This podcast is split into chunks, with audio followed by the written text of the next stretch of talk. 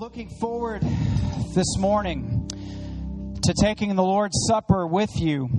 I, I have uh, been in church all of my life and taken lots of Lord's Supper and done lots of Lord's Supper services.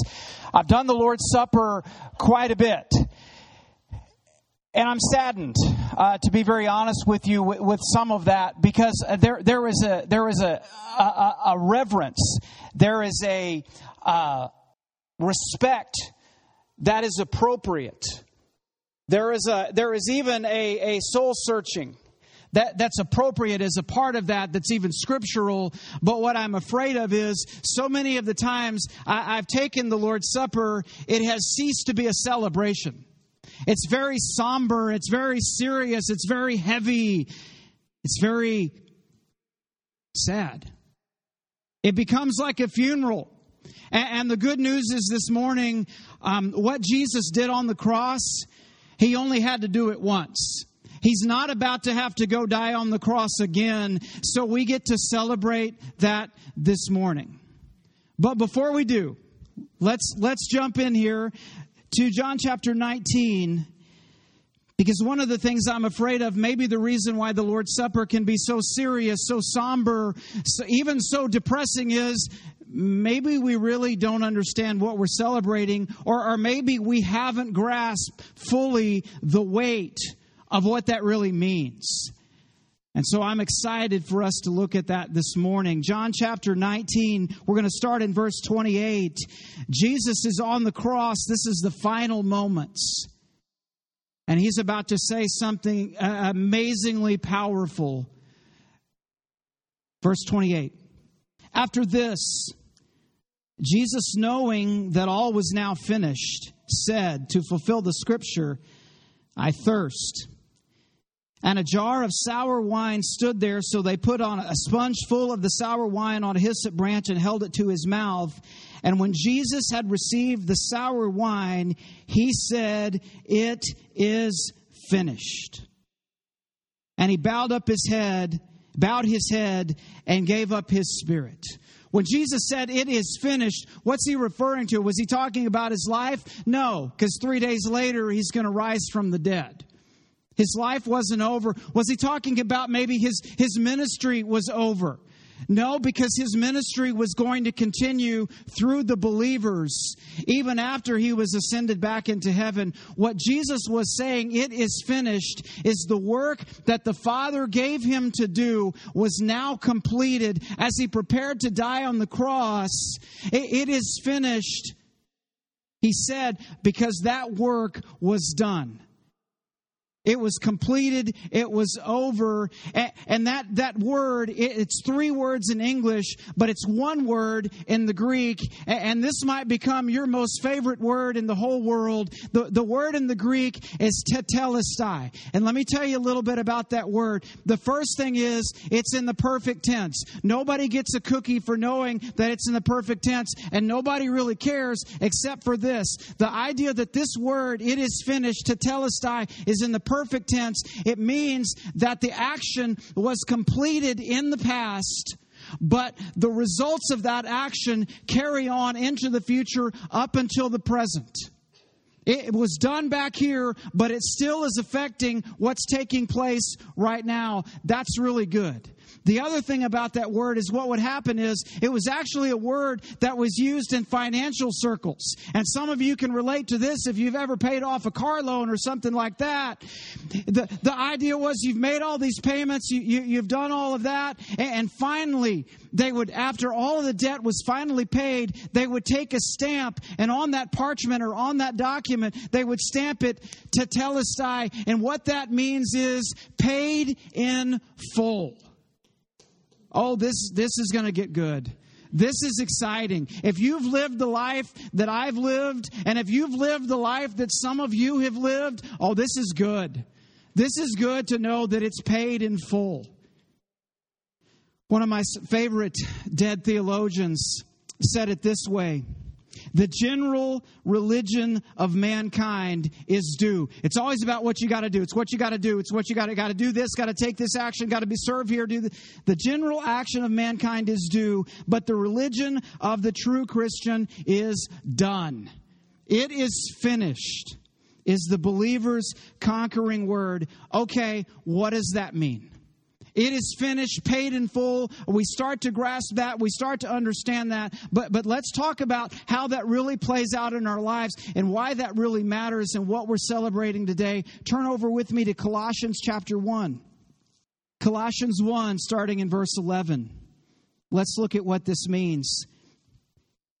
May you be strengthened with all power, according to his glorious might, for all endurance and patience with joy, giving thanks to the Father who has qualified you to share in the inheritance of the saints in light. He has delivered us from the domain of darkness and transferred us into the kingdom of his beloved Son, in whom we have redemption, the forgiveness of sins.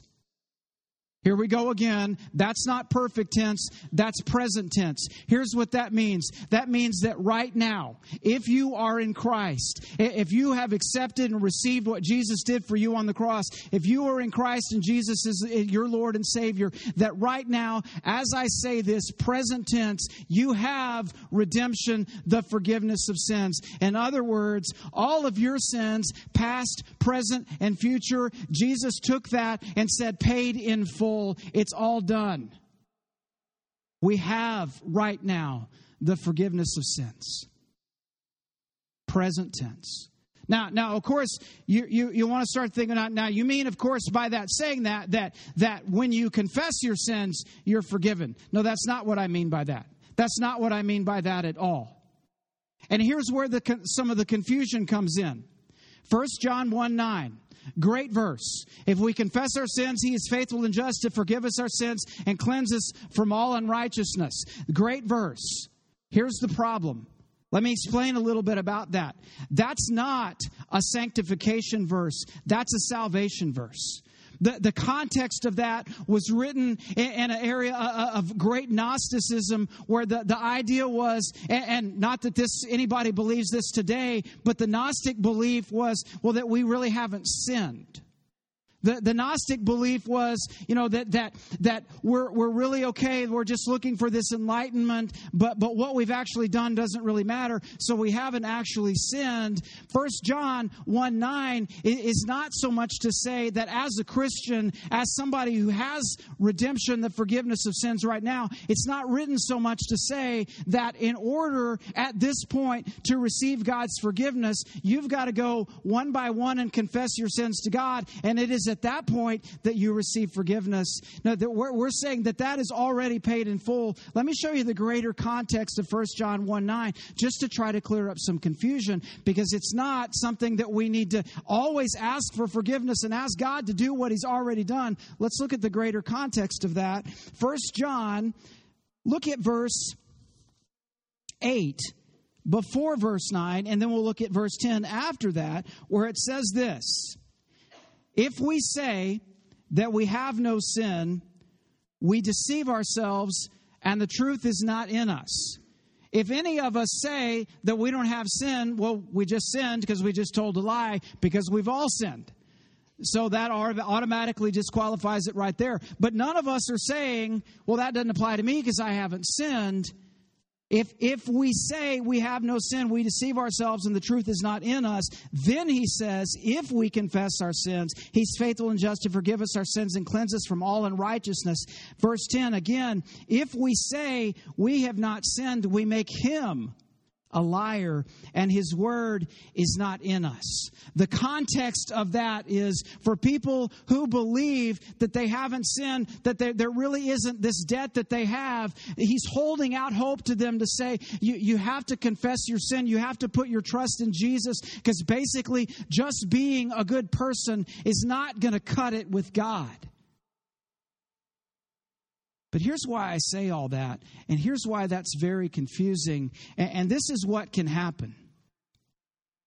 We, we start to develop this idea that if it's always about, well, I sinned and then I confess my sin to get God's forgiveness and all that type of thing, then here's what happens. And, and maybe this has been your experience. What I've got right here is a list. I, I've got a list of Amy's sins. I got yeah, there's a lot of pages here. Now, this this is the list mentality. This is I sin, I confess, I get forgiveness, I sin. I, okay, here's what happens with that. Well, let me, let me see here, Amy. Um, we're just I, I'm looking over the list here, and and um, okay, you you did that, but you asked for forgiveness. So good good job. We'll cross that one out. We don't have to worry about that one anymore. Okay, good, good. Okay, and that one, okay, you confess that one, so good. And okay, but we, we've we've got some problems here, Amy. There, there's one right here. I, I I don't think you were really that sorry about that one. So we're gonna we're just gonna leave that on here, okay? Well, that one, uh, yeah, I remember that sin too, but but. She she was praying and asking forgiveness, and she fell asleep during that prayer. So you get half credit for that one. Here, here's where we really have a problem, Amy. Because as I go through the list here, I, I've got you down for that sin thirty-eight times. We've got a problem. Because, Amy, you've only confessed that one thirty-five times. So you've got you got three strikes against you on here still. Good grief. I know you don't realize this, but there's there's a whole lot of stuff and um, on here that you've you've sinned, but you forgot about it, so you haven't confessed those either. So that they're they're still on here. I'm I'm still keeping track. So if you have some memory that you did that or said that or whatever, then it's still on here, and I haven't forgotten about it. Oh, and, and by the way, um, there's others that you don't even know about yet. I my Holy Spirit hasn't convicted you of that, so.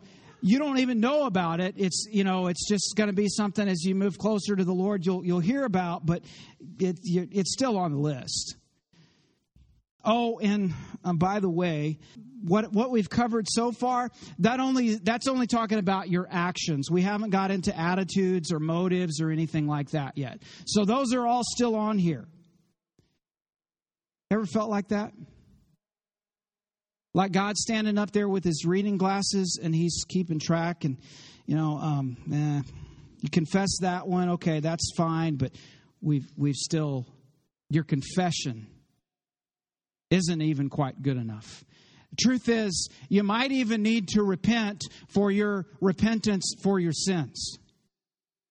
And, and please understand when I say this, I'm not saying we don't need to confess our sins. But confession isn't about whether we're forgiven or not. Confession isn't about being forgiven. It's about experiencing that forgiveness. Because here's the thing, and this is why this is really good. This is why it's so important that we understand that it's paid in full, that we're fully forgiven in Christ. Is because if we relate to God based on there's this list, and God's just kind of, okay, well... yeah, all right, we'll cross that one off. But what about all the stuff you missed? What about all the stuff you don't know about? What about all the stuff that you forgot about? What about all the stuff? See, the problem is if there's a list that's still there, what about all that stuff that you failed to confess? Let me show you this. Turn over one chapter, Colossians chapter two, verse thirteen. The Bible says this, and you... who were dead in your trespasses and the uncircumcision of your flesh, God made alive together with him, having forgiven us all our trespasses. It's done. But it gets even better than that. Verse fourteen, having forgiven us all our trespasses by canceling the record of debt that stood against us with its legal demands. The, the record of debt. The the list, all that, God canceled that, having set with its legal demands. This he set aside, nailing it to the cross. He disarmed the rulers and the authorities and put them to open shame by triumphing over them in him. You, you might think that God's keeping a list. You might think that God's keeping track, that, that you got to confess this one in order to receive forgiveness, that, that you have to mention this specifically in God in order to receive forgiveness. There's a great reason to confess. There's a great reason to confess, to, to repent. But God's God's not keeping a list. God's not keeping track and waiting for you to repent of that one in order for you to, for, to receive His forgiveness. He canceled the written debt, and He went over here, and He took Amy's sin just like this, and He threw it out the door, and we are done with that now. It is paid in full. Some of you still deal with, you know, I confess that. And I ask God to forgive me. As a matter of fact, I've done it a hundred times. And I still feel the shame. I still feel the guilt. I still feel the fear that God at any moment is just going to have enough of me and squash me like a bug. I still feel guilty. But God's word says, paid in full.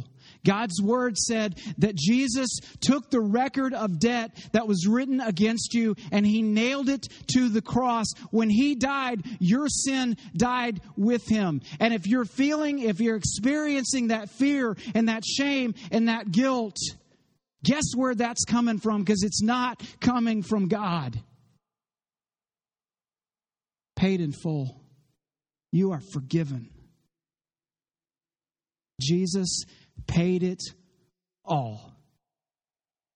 You know, and we could stop there, and that would be wonderful. And it is wonderful to know, Romans eight one, there is therefore now no condemnation for those who are in Christ Jesus. But wait, said the game show host, there's more. Not the game show host, the, the infomercial guy. Oh, there's more. You don't just have a clean slate. That would make you morally neutral. It doesn't make you righteous. Just because the slate's been wiped clean, oh, it's even better than that. It's it's then then it would just be okay. Now now you're forgiven completely, and you've got a clean slate. But now it's up to you to be righteous. It's up to you to live this life. It's up to you to live this out. Because after all, Jesus has forgiven you for everything, and that's wonderful. Oh, it, but it gets better. Now think about something with me this morning, maybe that you've never thought about before. We we know that Jesus came to die for our sins and to rise from the dead. We understand why Jesus died. We understand why Jesus rose from the dead. But think about it. That could have been accomplished over the weekend. I mean, you can picture the, the Father coming to the Son and saying, um, okay, we're gonna we're gonna do this redemption thing for everybody, and um, it, we're gonna need you to step out of heaven on a Friday, but don't worry about it. You can be back on Sunday. It's gonna be really hard, but it's just for three days. Because if you think about it, that's what Jesus came to do. Why couldn't that be accomplished in three days? He did it over the weekend. And everything that was in His life was preparing, was leading up to that. Jesus, we know why Jesus died and rose again. The question is, why did Jesus live? What was the thirty-three years about? Why, why did He have to do this over a thirty-three-year period? Why did He have to be born? Why did He have to be a seventh grader at one point? Why did He have to be twenty-five years old at one point? Why did He have to prepare for thirty years to do a three-year ministry? I think we get a hint of that. I think we get a clue of that. This is in Matthew chapter three. And there's a very important phrase that's here. You'll remember that the, the scene was this. Jesus was about to begin His ministry, and He came to John the Baptist and asked John the Baptist to baptize him. And John the Baptist is, no way. How can I baptize you? Jesus gives an amazing response. Matthew three, thirteen through fifteen. Then Jesus came from Galilee, Galilee to the Jordan to John to be baptized by him. John would have prevented him, saying, I need to be baptized by you. Do you come to me? But Jesus answered him, let it be so now, for thus it is fitting for us, and here's the phrase, to fulfill all righteousness. To fulfill all righteousness. What is that talking about? What, why, why would Jesus have to come and fulfill all righteousness? And why does that matter? Because here's what happened. Look with me, turn over real quickly to Second Corinthians chapter five. We're going to look at verse twenty-one. You've seen this before. Second Corinthians chapter five, verse twenty-one. Brad, if you'll come on up here. Here's what the scripture says, Second Corinthians chapter five, verse twenty-one. For our sake, he made him to be sin who knew no sin, so that in him we might become the righteousness of God. So that we might become the righteousness of God. I, I've picked on Amy, so now I want to pick on Brad a little bit. But let's just say, for instance, that, that Brad is Jesus, and he's lived Jesus' life. And for everything that, that was great that Jesus did, we're going to give Brad a gold star. So it, it started very early on. You know, um, Jesus was always obedient to his parents. Great job. And, and then um, Jesus would, would always be familiar with the scripture and be able to challenge the people. And so he, he gets another star for that. And then, you know, later on, he's going to grow up and there's not going to be any issue with, with, you know, girlfriend problems and lust and all that stuff. So he gets another star for that. And, and then later on, Jesus is going to just be humble and, and stay under his, his, his dad and working in the carpenter shop. So he gets a star for that. And then on and on it goes because Jesus is going to do miracles. Jesus is going to be patient with the disciples, which probably ought to be another star for that one. I mean, on and on and on it goes. And everything that Jesus does, everything that Jesus says, the fact that he's totally sinless, completely righteous, and all of the things that he does, and the stars are falling off everywhere. But all of the things he does, he gets this star for, and they're still falling everywhere. But here's the deal. Pretty soon, Jesus is just covered with all of these awards, and all of these medals, and all of these trophies, and all of these prizes, because he lives such a sinless, perfect, perfect, righteous life. But here's the thing. What happens is all of these stars, all of these awards, all of these medals, all of these trophies don't just sit on Jesus. They get transferred into your account so that Brad never has to stand before God in his own righteousness. Look at it right here. He stands in Jesus' righteousness, not his own. Thank you.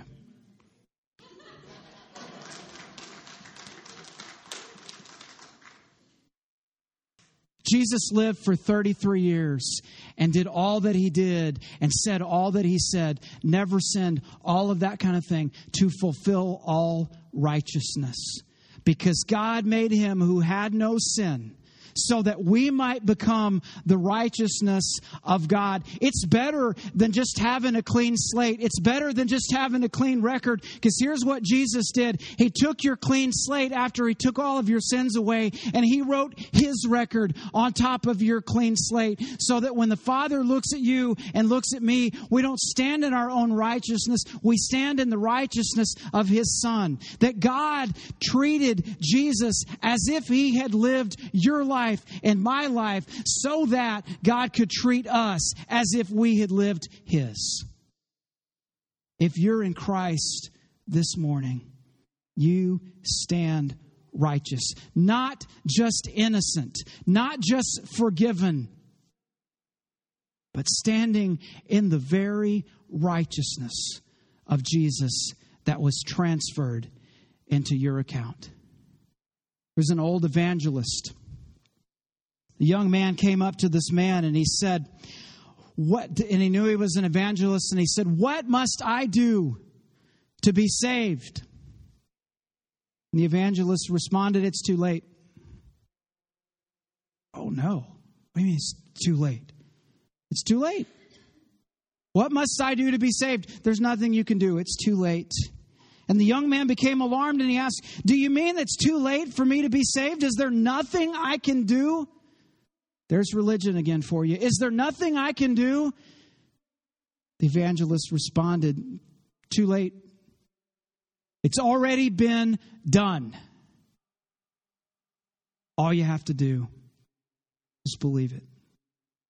This morning, in a few minutes, as we get ready to celebrate and celebrate the Lord's Supper, we're sitting there thinking about the soldiers and the price that they paid and the and the sacrifices that they made for us so that we can walk in freedom, so that we can enjoy the freedom that we have. Jesus came and died for us.